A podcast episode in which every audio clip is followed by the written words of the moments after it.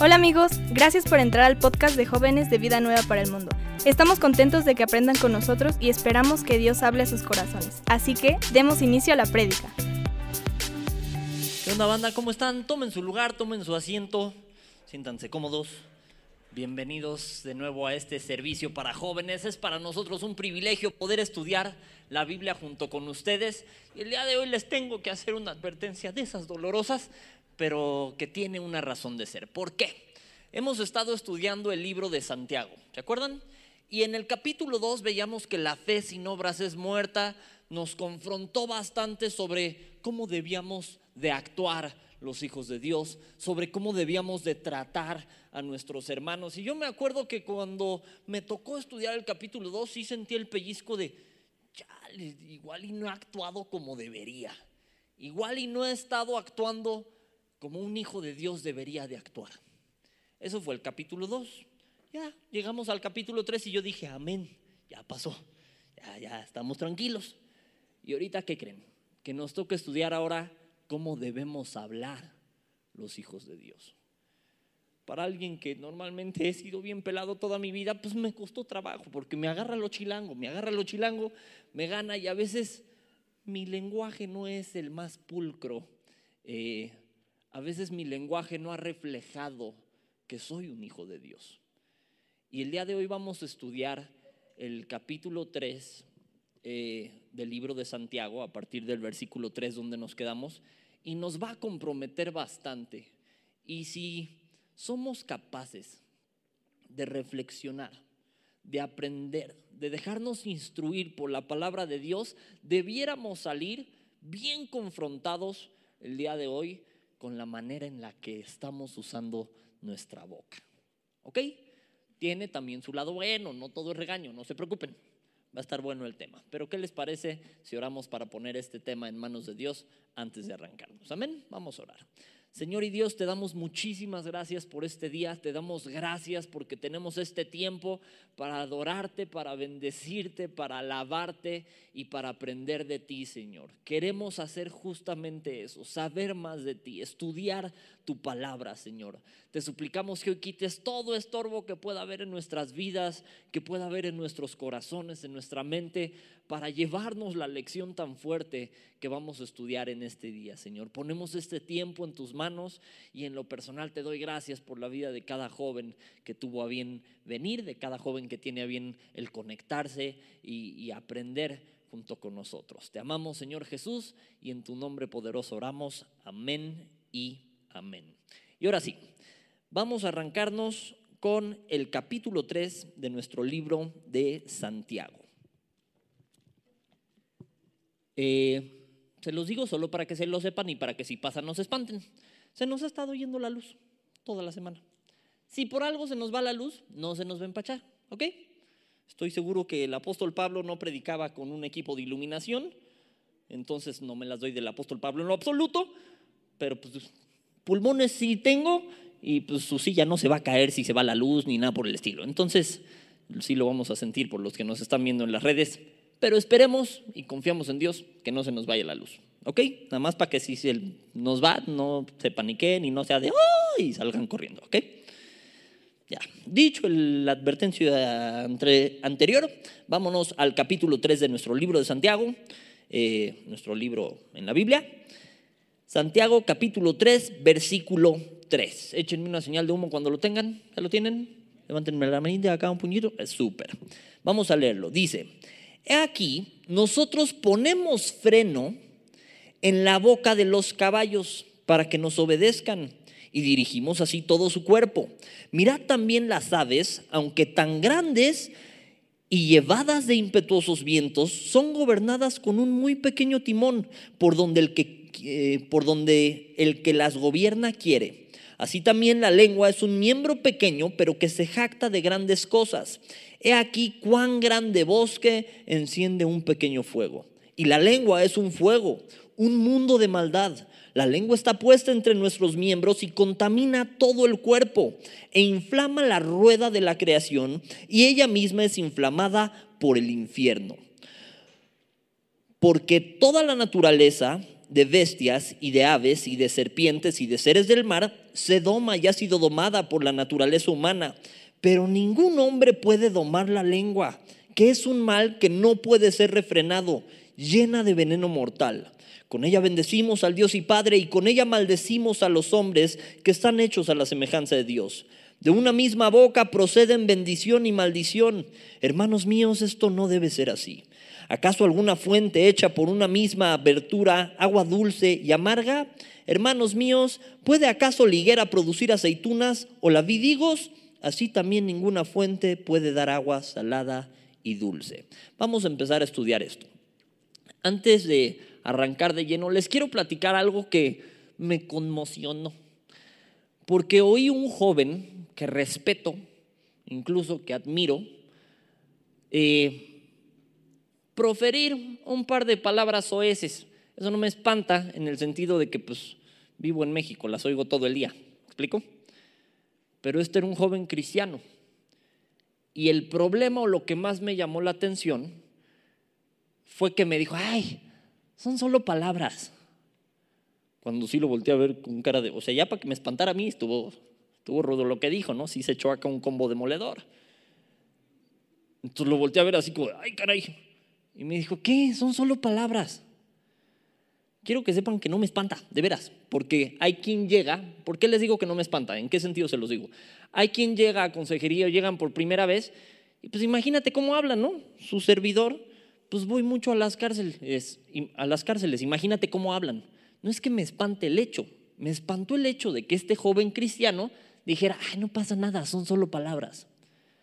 No, no son solo palabras el enemigo ha ido modificando todo lo que Dios nos ha dicho, todo lo que Dios ha creado, lo ha tratado de modificar, de corromper para hacernos caer. Ha tratado de desvirtuar todo lo que Dios hace. Las alabanzas, la música, ¿para qué fue creada? Para lo que estábamos haciendo hace ratito, para alabar a Dios, que no. Y ahorita de repente encuentras el reggaetón intenso y el perreo intenso y las letras de veras que no entiendo. O sea, ni siquiera sentido tienen. Tú dijeras, le puso algo de sentido. O alguna vez me di el tiempo de traducirles una así de... Eh, no me acuerdo ni qué decía. El punto es que estaba ridiculísima. O sea, ejemplo, vamos a ser feliz, vamos a ser feliz, felices los cuatro. ¿Ah?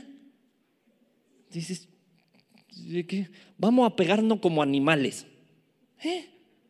O sea, si tú analizas dos gramos la letra que estás oyendo, deja tú que estás oyendo en la super fiesta que se armó, en la super guarapeta que ya no saben ustedes ni qué es.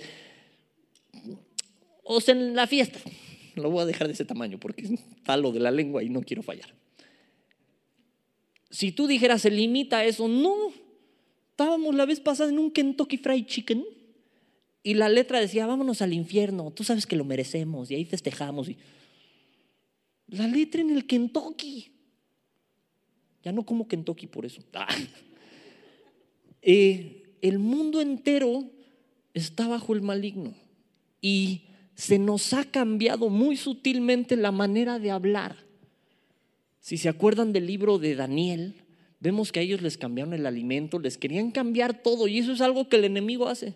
Te trata de cambiar la comida, te trata de cambiar el idioma, te trata de cambiar el nombre y es algo que ha estado pasando con el pueblo de Dios. Tan así que a veces ya ni nos damos cuenta de lo que estamos diciendo. Y hoy vamos a ver a la luz de la palabra de Dios lo peligroso que es no identificar y no controlar la lengua. O sea, lo que decimos, no es de, ay, yo puedo hacer rollito con la lengua ya. No, es de que no controlemos las cosas que estamos diciendo. ¿Ok?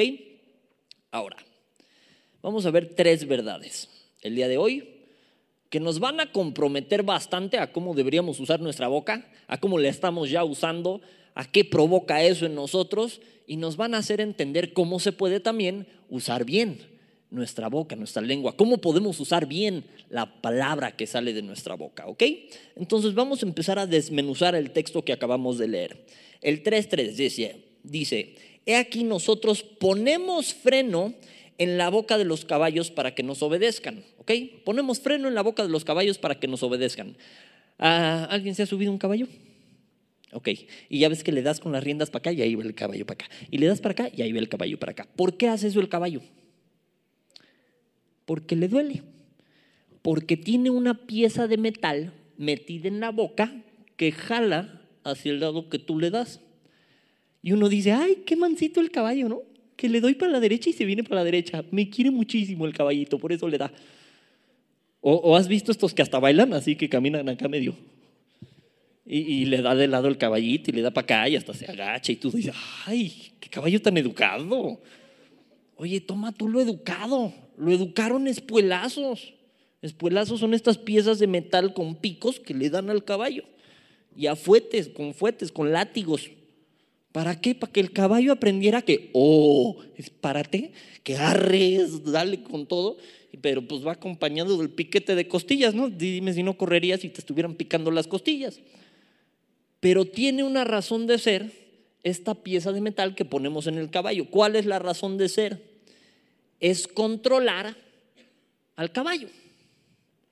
De esa misma manera, lo idóneo sería que pudiéramos controlar al animal, no, que pudiéramos controlar nuestra boca, nuestra lengua, para controlar, no quiero decir al animal, ¿no? pero para controlar al humano, ¿no? Al resto de.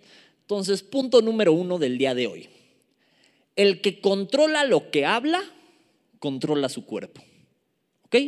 El que controla lo que habla, controla su cuerpo. Veamos otra vez el ejemplo. Aquí nosotros ponemos freno en la boca de los caballos para que nos obedezcan.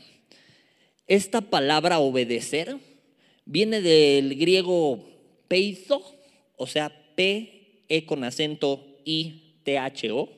No tengo idea de cómo se pronuncia, si se pronuncia peito o peito o no sé, no sé griego, discúlpenme. Pero proviene de esa palabra y significa ser persuadido, ¿ok?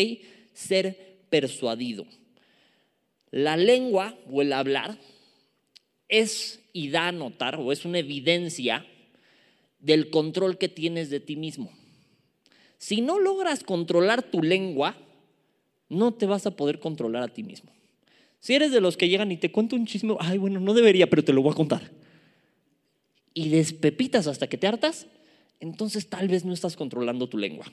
Entonces tal vez no estás controlando tu boca. Y da mucho a notar del control que tienes de ti mismo. Si no te puedes callar, en el amor del Señor, pero si no te puedes callar, entonces, ¿qué te hace pensar que vas a poder controlar lo demás de tu cuerpo? Si estamos hablando con alguien y ya me enojé y ya despepité, ya despepité y le recordé todo su árbol genealógico, entonces tal vez no estoy pudiendo controlar mi lengua, ¿estamos de acuerdo? O si mi mamá me dice algo, ¡es! Si ni siquiera pude controlar el ¡es! Entonces no me estoy pudiendo controlar. Estoy dando evidencia de ser inmaduro y de no tener control de mí mismo. Ahora, como el freno en un caballo tiene una razón de ser, que es controlar al animal, el que nosotros dominemos o controlemos la boca tiene una razón de ser, que es el dejarnos persuadir. Te decía que esta palabra, ¿para qué? Para que obedezcan, quiere decir para ser persuadido. Eh, hay pasajes en la Biblia que nos hablan de que no seas como el caballo, como el mulo, falto, sin entendimiento. ¿Por qué? Porque requieren de espuelazos, requieren del tiempo de doma. Pero nosotros se nos ha corregido con amor 300 veces. Ahora, Dios al que ama disciplina, pero tiene una razón de ser el hecho de que se nos pida controlar la boca. Ahora, solos no podemos y lo vamos a ir entendiendo a lo largo del tema. Pero bueno, he aquí nosotros ponemos freno a la boca de los caballos. ¿Para qué? Para que nos obedezcan. Quedamos que esa palabra obedecer es ser persuadido. Y más adelante dice, y dirigimos así todo su cuerpo. En la traducción original esta palabra dirigimos a veces se traduce también como controlamos. Viene de un compuesto de palabras, de la palabra meta que significa voltear, meta, perdón, con acento en la que significa voltear, y hago, que significa guiar. Esto significa guiar en la dirección deseada. O sea, vamos a ponerlo otra vez. He aquí nosotros ponemos freno en la boca de los caballos para que nos obedezcan o se dejen este, persuadir. Y dirigimos, o sea, guiamos en la dirección deseada todo su cuerpo. ¿Cuál es la idea? ¿Por qué el apóstol estaba usando estas palabras? Para que nosotros nos dejemos guiar en la dirección correcta, para que nos dejemos persuadir. Pero así como este pequeño freno hace tanto en todo el animal y en todo el caballo, y más adelante nos dice otro ejemplo, y como un pequeño timón mueve una grande nave. ¿Has visto un barco grande? ¿Has visto con qué lo manejan? Digo, estamos de acuerdo en que en los tiempos del apóstol no existían los transatlánticos, ¿no? Pero de todos modos eran naves grandes que se controlaban con un pequeño timón. Actualmente se siguen controlando con un pequeñísimo timón. ¿Sí saben lo que es un timón? La cosa esa que ves en las películas de los piratas con lo que... ¡Qué soperes! Dice el del Rey León. No, controla tu boca por el amor de Dios. Entonces, un timón es esta pieza de, madera que ves en las películas de piratas para dar vuelta hacia un lado o hacia el otro. No dan vuelta con timón y luego va pumba, ¿verdad? No. Entonces, es como un volante. Actualmente ya ni siquiera le ponen acá la, la maderota con los palitos para que le des vuelta. Ahorita es como un volante de carro y con eso manejan un transatlántico. Entonces, un pequeño timón también controla, dirige un barco. Y aquí es de llamar la atención lo que nos pusieron en el pasaje. Vamos a leer el, el versículo 4. Dice, mirad también las naves, aunque tan grandes y llevadas de impetuosos vientos, son gobernadas con un muy pequeño timón, por donde el que quiere las gobierna. Cuando dice aquí que llevadas por impetuosos vientos, estas naves que eran llevadas, esta palabra llevadas significa empujadas. Aunque son empujadas estas naves por el viento, uno con una pequeña parte las logra guiar por donde debe de. ¿Qué nos está diciendo esto? Nos habla de lo peligroso que es cuando no controlamos la boca, que a la vez controla lo demás. ¿Por qué? Porque si esa parte está sin control, es decir, si yo suelto el timón de un barco, ¿qué crees que va a pasar? Pues el viento la va a llevar a embarrarse, ¿no? Si suelto un caballo, bueno, uno que no esté mansito, no ha agarrado un caballo, no le he puesto el freno en la boca, péscalo. A ver, súbete. A ver, que se quede quietito mientras te subes. ¿Qué crees que va a hacer? Pues te va a soltar de patines, ¿no? ¿Vieron la de Spirit? La del caballo. Estaba bonita esa película. Pero así patean como locos hasta que no, pues tienen dolorosas razones para aprender. No seamos como el caballo, como el mulo. Ahora, el que controla lo que habla, controla su cuerpo, quedamos, ¿no? Dirigimos o controlamos, les decía, esto significa guiar en la dirección deseada. Hay que ejercer control sobre nuestra boca, aunque te empujen el mundo. Aunque todos los demás te lleven a querer descontrolar la boca o despepitar, hay que mantener control de la boca. Vamos a ver cómo controlarla, porque aquí dice el texto mismo que leímos que nadie la puede controlar. Dices, oh, pues, ¿la controlo o no la controlo? Aquí dice que no la puedo controlar, entonces, ¿cómo la controlo? Lo vamos a ver, no se preocupen. Ahora, hay que ejercer control, aunque te empujen a, a perder el control de tu boca. Ok, punto número dos. Quedamos que hay que ejercer control, ¿no? Punto número dos, una lengua descontrolada o una lengua sin control es destructiva. Una lengua sin control es destructiva. Vamos a seguir leyendo el pasaje. Vámonos al 5. Dice, así también la lengua es un miembro pequeño, pero se jacta de grandes cosas. He aquí cuán grande bosque enciende un pequeño fuego. ¿Sabes cómo estos incendios forestales de dónde se originan? A veces de una chispita, a veces de un pedacito de vidrio que alguien dejó. Desde el sol se hace un rayito de sol y de ahí va hectáreas y hectáreas y hectáreas, más lo que destruye también el humo de lo que provoca este pequeño fuego. Así es una lengua descontrolada. Cuando no tenemos filtro, que a veces perdón la expresión, pero por definición, estúpidamente decimos cosas sin filtro. Y a veces nos jactamos de ello. De no, yo soy sin filtro, yo digo las cosas como van, creyéndonos sabios en nuestra propia opinión. La palabra estúpido significa poco inteligente. Antes de que me juzguen de, ah, no está controlando su lengua. No, eso significa. Y es poco inteligente cuando nos jactamos de ser ofensivos con nuestra boca porque según nosotros estamos diciendo la verdad. Se los digo con tanto coraje porque yo era así. A veces todavía me pasa. ¿En qué sentido? De que a veces, ah, no, pues voy a ir y le voy a decir sus verdades. ¿Sabes qué? Tal y tal. ¿Estoy edificando con mi boca? No. Estoy destruyendo, estoy dejándola fuera de control. Y eso produce un grande, grande, grande fuego. Vamos a leer lo que sigue. El 6 dice, y la lengua es un fuego, un mundo de maldad. La lengua está puesta entre nuestros miembros y contamina, ¿qué dice? Todo el cuerpo e inflama la rueda de la creación y ella misma es inflamada. ¿Por qué?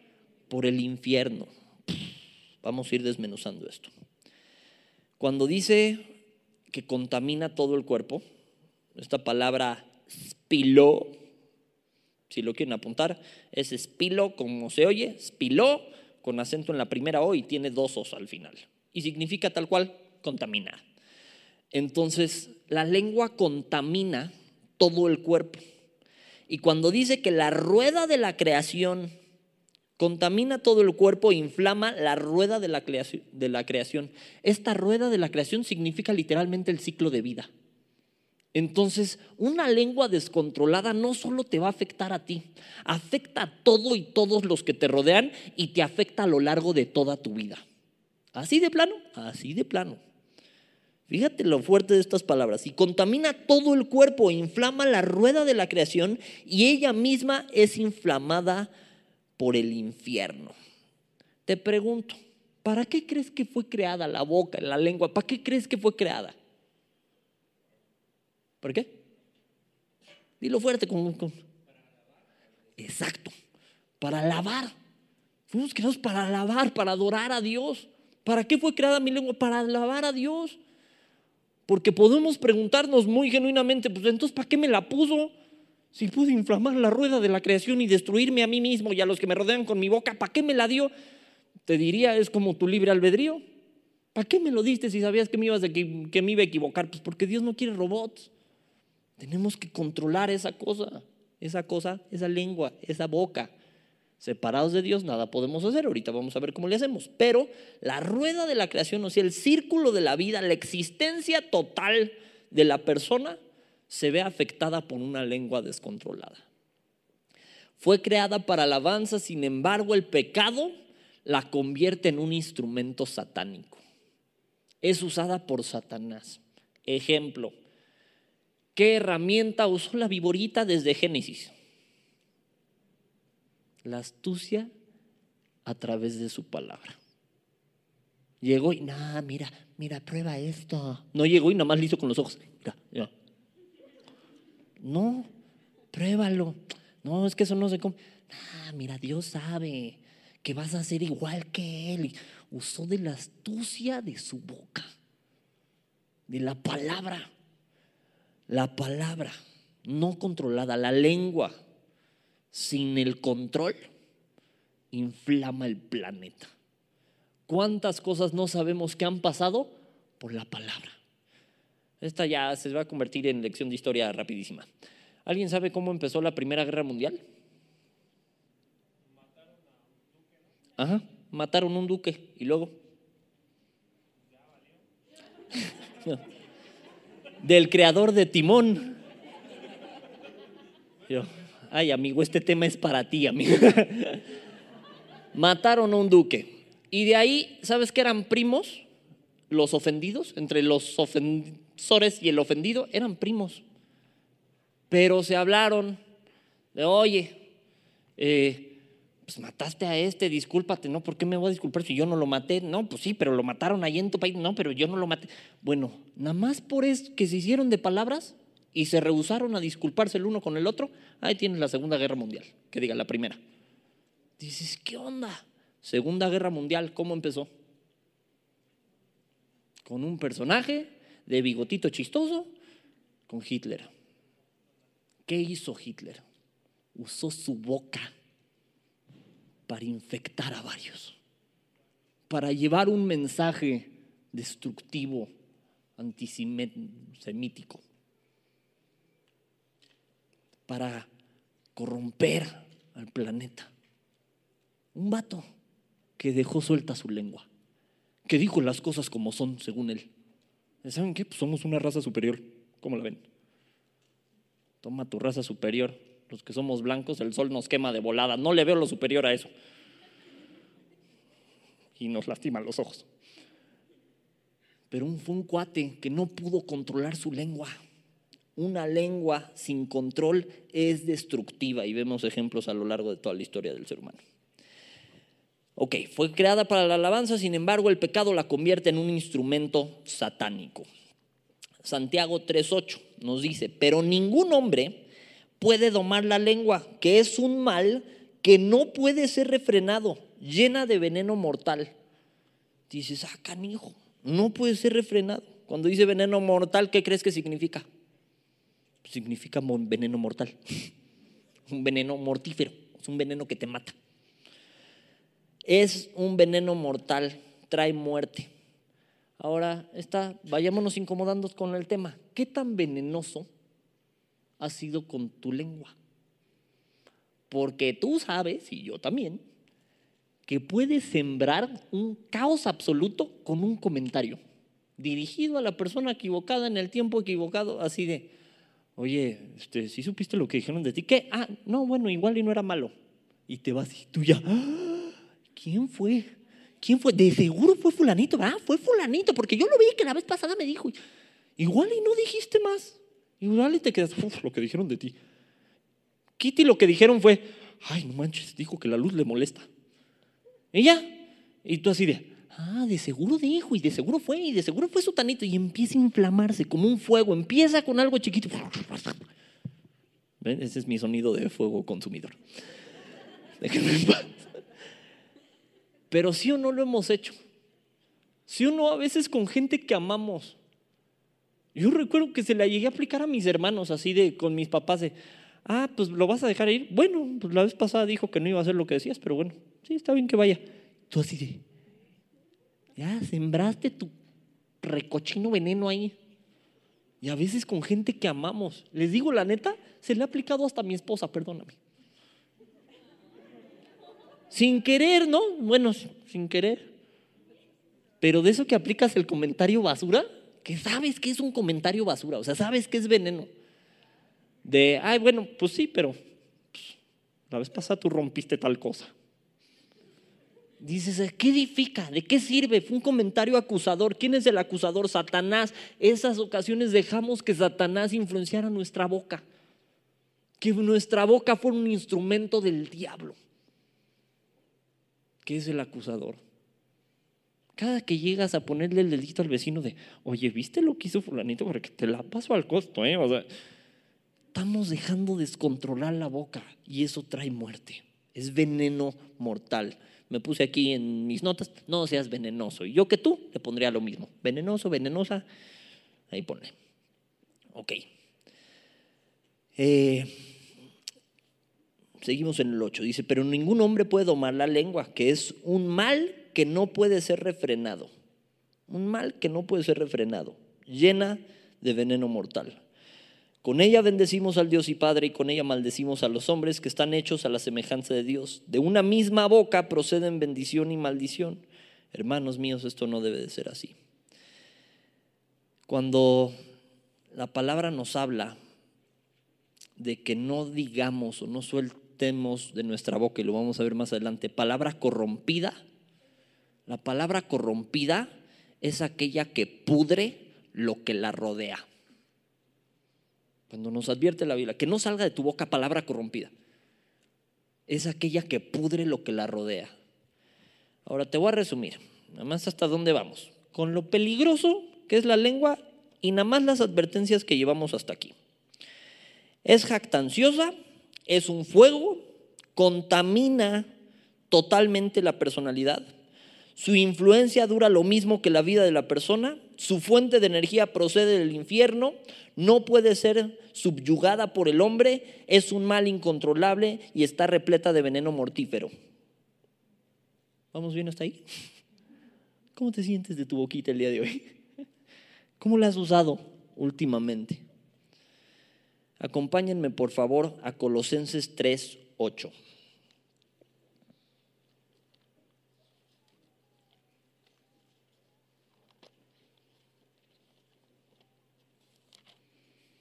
¿Ya lo tienen? Colosenses 3, 8, se los leo. Dice, pero ahora dejad también vosotros todas estas cosas. ¿Qué cosas? Ira, enojo, malicia, blasfemia. ¿Y cuál es la siguiente? Palabras deshonestas de vuestra boca. Hay que dejar estas cosas. ¿Qué significa esto? Oye, pero ¿cómo las voy a dejar? ¿Sabes que un hijo de Dios que está agarrado de Dios, que se sabe hijo de Dios, que tiene una relación con Dios y profesa una fe practicándola, gracias al Espíritu Santo puede controlar la lengua. Yo solito no, separado de Dios nada puedo hacer. Yo solito imagínate. Separados de Dios, ¿qué podemos hacer? ¿Qué tipo de decisiones te gusta que vamos a tomar separados de Dios si estando con Él? A veces nos falla enormemente que dices, soy hijo de Dios, me cae que sí soy hijo de Dios, soy cristiano, me cae que sí soy cristiano y a veces nos equivocamos garrafalmente. Imagínate qué no haremos separados de Dios, pero agarrados de Él podemos. Ok, entonces tenemos punto número uno, quedamos que el que controla lo que habla, controla su cuerpo. Punto número dos, una lengua sin control es destructiva. Si no quedó clara esa parte de que es destructiva, tenemos problemas. Punto número tres, también tiene poder cuando la usas bien. La palabra. También tiene poder cuando la usas bien. Y necesitamos como hijos de Dios ser congruentes. Ser congruentes. ¿Ya te empezaste a incomodar o todavía no? O sea, ¿ya te preguntaste o te acordaste de algo que dijiste en la semana que no debió pasar? Que lo pensaste y lo más seguro es que lo dijiste también. De esas veces que le hemos respondido a papá y mamá de manera totalmente desacertada. Ahora, ¿qué hay de las veces que lo usamos bien? Acompáñenme por favor a Efesios 4:29. Efesios 4:29. ¿Ya lo tienen? Me espero que lleguen. Efesios 4, capítulo 4, versículo 29. Amén. Ahí estamos. Acompáñenme a leerlo. Dice, ninguna palabra corrompida, lo que decíamos hace rato, salga de vuestra boca, sino la que sea qué? Buena para la necesaria edificación a fin de dar gracia a los oyentes. Ninguna palabra que quedamos que era corrompida, putrefacta. O sea, que no salga lo podrido de tu boca, sino más bien que salga toda palabra buena necesaria para la edificación. Esta palabra buena tiene que ver con que sirva para instruir, con que sirva para animar, con que sirva para entusiasmar. Incluso cuando le estás usando para exhortar a alguien. Cuando decimos exhortar, esa palabra exhortar tiene más que ver con brindar apoyo a la otra persona. Y para eso también se puede usar la boca para animar a alguien. ¿No les ha pasado? Que está tu día horrible, nos lo contaba Meni la vez pasada, que su día estaba difícil y alguien llegó y ¿qué te dijeron?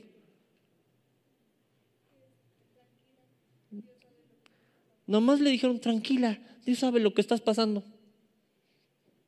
Y ya, eso mejoró todo su día. Alguien que usó su boca bien. ¿Te ha pasado que estás agüitado y alguien te dice, ánimo, échale? Y ya con eso dices, ah, va, ok, voy. Imagínate que en tanto más, cuando usamos de cuál palabra, la palabra de Dios.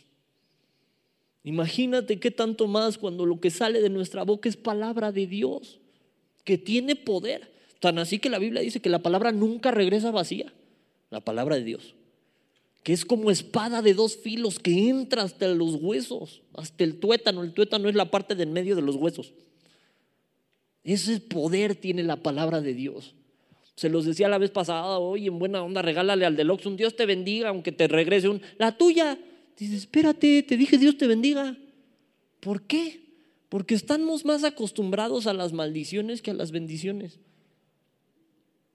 Yo te reto a que usemos bien nuestra boca, a que nos llevemos de tarea el usarla para toda obra buena, para que en lugar de estar de víboras, o en lugar de estar de venenosos, o en lugar de estar viendo qué criticamos o con quién soltamos nuestro fueguito, lo usemos para edificar.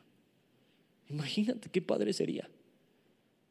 Pero tristemente es más fácil que apliquemos el, ay, te ves pasadito de tamales, ¿eh? Entonces, oye, gracias por tu comentario edificante, ¿no? En lugar de, ay, se ve que van bien las cosas en la casa, hay dinero para comer. Amén. si hay algo digno, algo bueno en eso, pensad. ¿Por qué no lo usamos bien?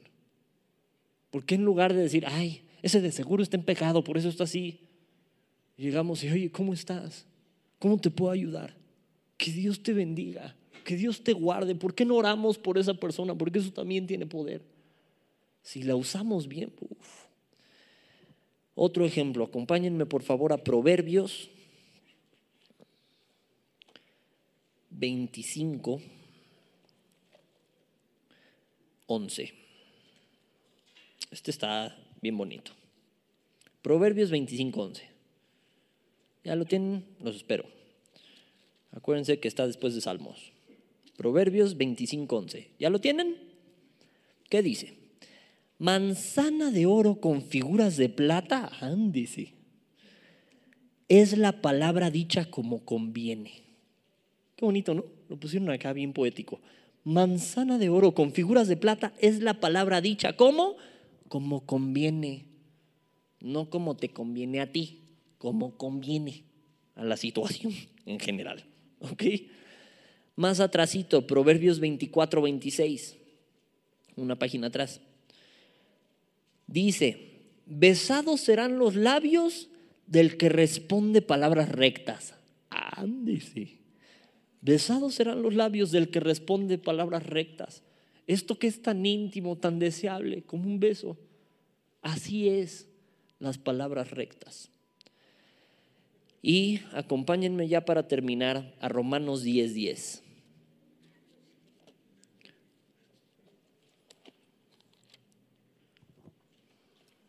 Romanos 10, capítulo 10, versículo 10.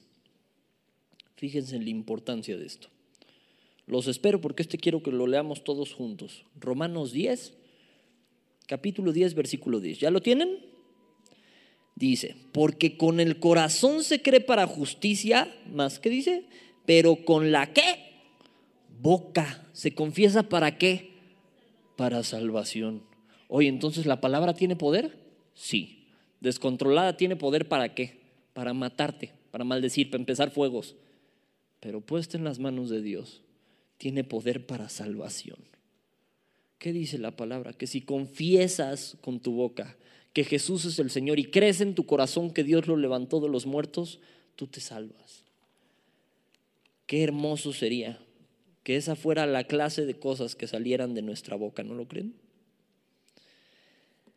Regresando a nuestro pasaje base y ya para terminar, vamos a leer a partir del 9. Con ella bendecimos, estoy en Santiago capítulo 3, versículo 9. Con ella bendecimos al Dios y Padre y con ella maldecimos a los hombres, que están hechos a semejanza de Dios. De una misma boca proceden bendición y maldición. Hermanos míos, esto no debe ser así. ¿Acaso alguna fuente hecha por una misma abertura, agua dulce y agua amarga y amarga? Hermanos míos, ¿puede acaso liguera producir aceitunas o la vidigos? Así también ninguna fuente puede dar agua salada y dulce. Quedamos que es evidencia de nuestra madurez, lo que sale de nuestra boca. Quedamos lo destructiva que es la lengua cuando no la controlamos. Quedamos que la única manera de controlarla es agarrados de Dios y que también tiene poder cuando la usas bien. ¿Qué tenemos que hacer? Usarla bien. ¿Cómo le hago para usarla bien? Me agarro de Dios. ¿Cómo la controlo? Crucificando la carne, con dominio propio. Pero esos son frutos del Espíritu entre mejor tenga mi relación con Dios, más voy a poder controlar mi boca. Y entre más controle mi boca, más voy a controlar mi cuerpo. Y entre más controle mi cuerpo, más agradable voy a hacer a Dios, porque voy a estar demostrando que mi fe es de a de veras. Les decía que nos incomodamos la vez pasada con aquello de, de que tu fe sin obras es muerta y que tenía que ver con también cómo actuábamos con los demás y todo. Esta tiene que ver con cómo hablamos. ¿Qué te parece si oramos? Para poner nuestra boca en manos de Dios, para que nos ayude a controlarla. Amén. Vamos a orar. Señor y Dios, te damos muchísimas gracias. Porque aunque el tema nos confronta, porque no se necesita mucho para reconocer que hemos usado mal nuestra boca más de una vez, que le hemos usado para maldecir en lugar de bendecir que a veces no hemos sido capaces de quedarnos callados, de cerrar la boca cuando no conviene. Hemos empezado un fuego tras otro y a veces incluso con gente que amamos hemos sido venenosos. Hoy entendemos lo peligroso de una lengua descontrolada, de una boca que no se refrena. Y solo se puede hacerlo a través de ti. Señor, ayúdanos a cerrar la boca cuando no convenga y a que cuando abramos la boca sea para soltar palabras de bendición que edifiquen, que sirvan de algo, que hagan lo bueno. Perdona, Señor, nuestra lengua descontrolada, pero hoy nos llevamos la tarea de usar mejor nuestra boca, de controlarla no queremos ser como el caballo, como el mulo, falto, sin entendimiento, no. Queremos aferrarnos a ti y hacer las cosas de mejor manera. Gracias, gracias, gracias Señor, porque nos hablas con misericordia a pesar de habernos equivocado. Sí, a veces fuerte, pero con la única intención de edificar, de corregir, de que nos dejemos persuadir, de que nos dejemos guiar por el camino recto. Hoy anhelamos hacer eso. Retomar el camino. Un camino que te agrade. Queremos que cada cosa que hagamos te agrade. Y queremos que cada cosa que digamos también te agrade. También se aferre. También vaya de acuerdo a tu voluntad. Lo que sale de nuestra boca no son solo palabras y hoy lo entendemos. Porque se puede maldecir, pero también se puede confesar para salvación. Hoy te confesamos a ti como nuestro único y suficiente Salvador. Nos aferramos a tus promesas cuando dices que todo lo podemos, pero en ti que nos fortaleces. Fortalécenos en este día. Ayúdanos a controlar de una buena vez lo que sale de nuestra boca. A ponerle un filtro. ¿Qué filtro el tuyo? Que no digamos nada que no se agrade a tus oídos. Que no digamos nada, que no se alinee a tu voluntad y cuando lo hacemos, perdónanos. No es esta nuestra intención. Perdona nuestro pecado. Hoy nos aferramos a tus promesas, nos aferramos a ti y queremos ser como tú. Te amamos, Señor Jesús, y en tu nombre poderoso oramos. Amén y amén. Pues resumiendo nomás, ¿cómo estás usando tu boca? Si vamos a aplaudir, le vamos a aplaudir al único que lo merece.